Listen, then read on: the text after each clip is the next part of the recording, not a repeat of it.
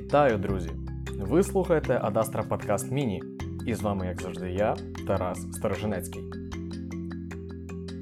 Сьогодні поговоримо про досить цікавий кейс, а саме майбутні президентські вибори у Молдові.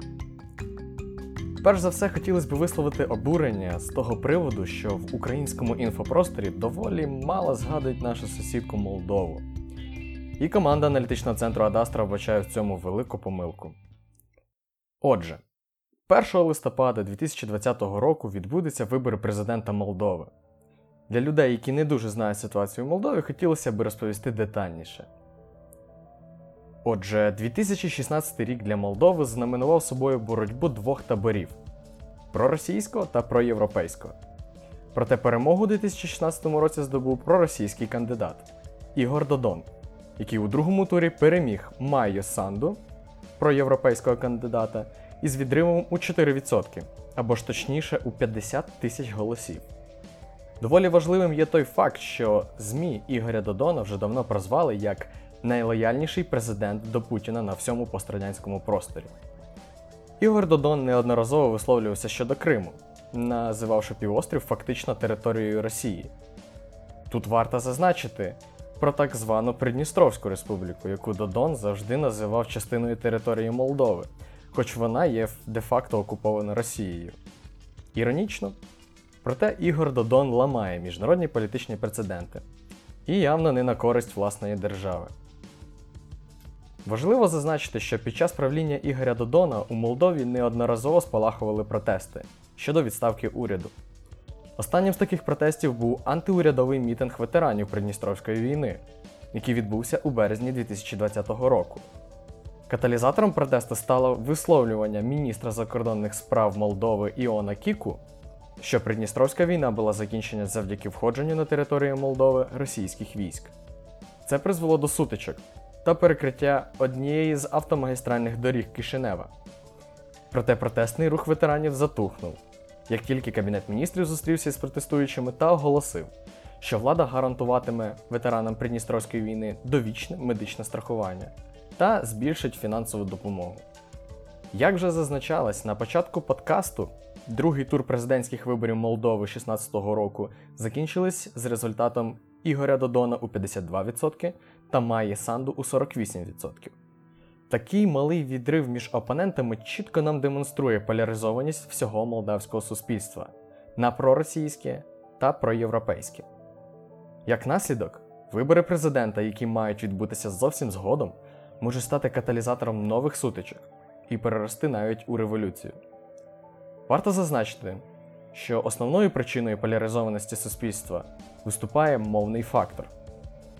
У дослідженні Центру соціологічних досліджень та маркетингу HBC AXA за 2016 рік дійшли висновку, що дозвольте процитувати результати дослідження, що суперечливі тенденції також виникають уздовж мовної лінії. Приблизно 43% носіїв молдавської або ж румунської мови прихильні до заходу, а 30% до сходу. Якщо ж брати російськомовних, то тільки 11% носіїв прихильні до заходу, а значний відсоток майже 60 до сходу. Отже, як ви зрозуміли, кейс достатньо складний. Прогнозувати події доволі складно. Поляризація суспільства по мовному чиннику є доволі серйозним викликом для майбутнього консенсусу щодо розвитку Молдови. І майбутні президентські вибори можуть лише це питання загострити. Історія нам уже показувала моменти, коли правлячі круги у Молдові вдавались до фальсифікацій, якщо це можна так назвати. Загалом, під час парламентських виборів у 2019 році 30 тисяч мешканців Придністров'я були залучені у голосуванні за проросійські сили. І таким чином це нам дає привід замислитись, чи чинний президент Молдови Ігор Додон не вдасться до аналогічного інструменту впливу на вибори, щоб перемогти свою конкурентку Майю Санду. Я пропоную зараз трошки пофантазувати. Уявімо, що Ігор Додон сфальсифікував вибори, і проєвропейська частина населення не визнає їх. Що може статись? Чи повториться український сценарій Майдану, чи білоруський сценарій, який ми сьогодні спостерігаємо з Лукашенком? Важливо зазначити, що Ігор Додон, будучи лояльним до режиму пана Путіна, не має настільки велику кількість правоохоронців, як у його друга пана Лукашенка. До речі, Молдова визнала результати президентських виборів у Білорусі на відміну від країн ЄС та України. Проте, повертаючись до теми правоохоронців, приблизна кількість службовців, які працюють у спецслужбах Молдови, за різними даними налічує приблизно 2-5 тисяч. Порівняно із Білоруссю доволі малий показник, тому що у Білорусі, за різними даними, налічується приблизно 80 тисяч. Таким чином, постає декілька цікавих запитань. Якщо відбудуться масові демонстрації, як відреагує пан Додон та уряд? Чи визнають вони фальсифікацію? Чи все ж таки звернуться до розгону?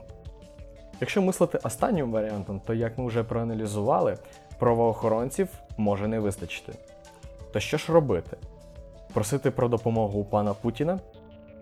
Проте відразу постає питання: а як саме Росія зможе допомогти з розгоном? Використає кейс Придністров'я? Заключне питання: а чи є у Придністров'ї такі силові структури, що зможуть допомогти уряду та пану Додону? І якщо так, чи не переросте це у кейс більш жахливий, ніж Україна 2014 року та Білорусь 2020? Відповіді на ці запитання для нас ще секрет. І хотілося, щоб ми їх ніколи не дізнались. Проте така вона геополітична реальність. Трапитись може все, що завгодно, на те є воля автократа. Що ж, сподіваюсь, після даного міні-подкасту у вас з'явилося більше інтересу до нашого держави-сусіда. Ми маємо поважати політичний вибір інших держав, проте завжди повинні розуміти його наслідки. Сподіваюсь, що вам, шановні слухачі, розмова сподобалась. Якщо так, підписуйтесь на подкаст канал та пишіть відгуки. Також не забувайте, що більше аналітики міжнародних відносин ви можете знайти на нашому сайті adastra.org.ua та телеграм-каналі. Посилання в описі подкасту. Всього найкращого.